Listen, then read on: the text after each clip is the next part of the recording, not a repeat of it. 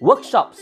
Workshops are one of the best way to get a huge amount of revenue for your business. What do I mean? You can organize regular workshops by either doing it yourself or inviting someone who is more prominent, has a little bit of publicity and awareness to come and share during this workshop. It could be a one hour or two hours workshop, and at the end of the day, you yourself or the speaker can help you to promote your products and services.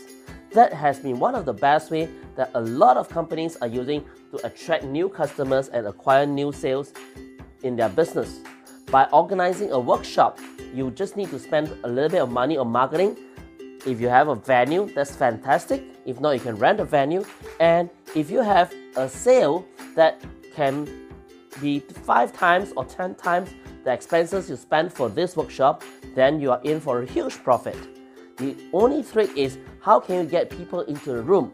That is about marketing, and marketing needs a different way to do it so that you can actually leverage on the existing database that you have and also getting people to help you to promote the workshops.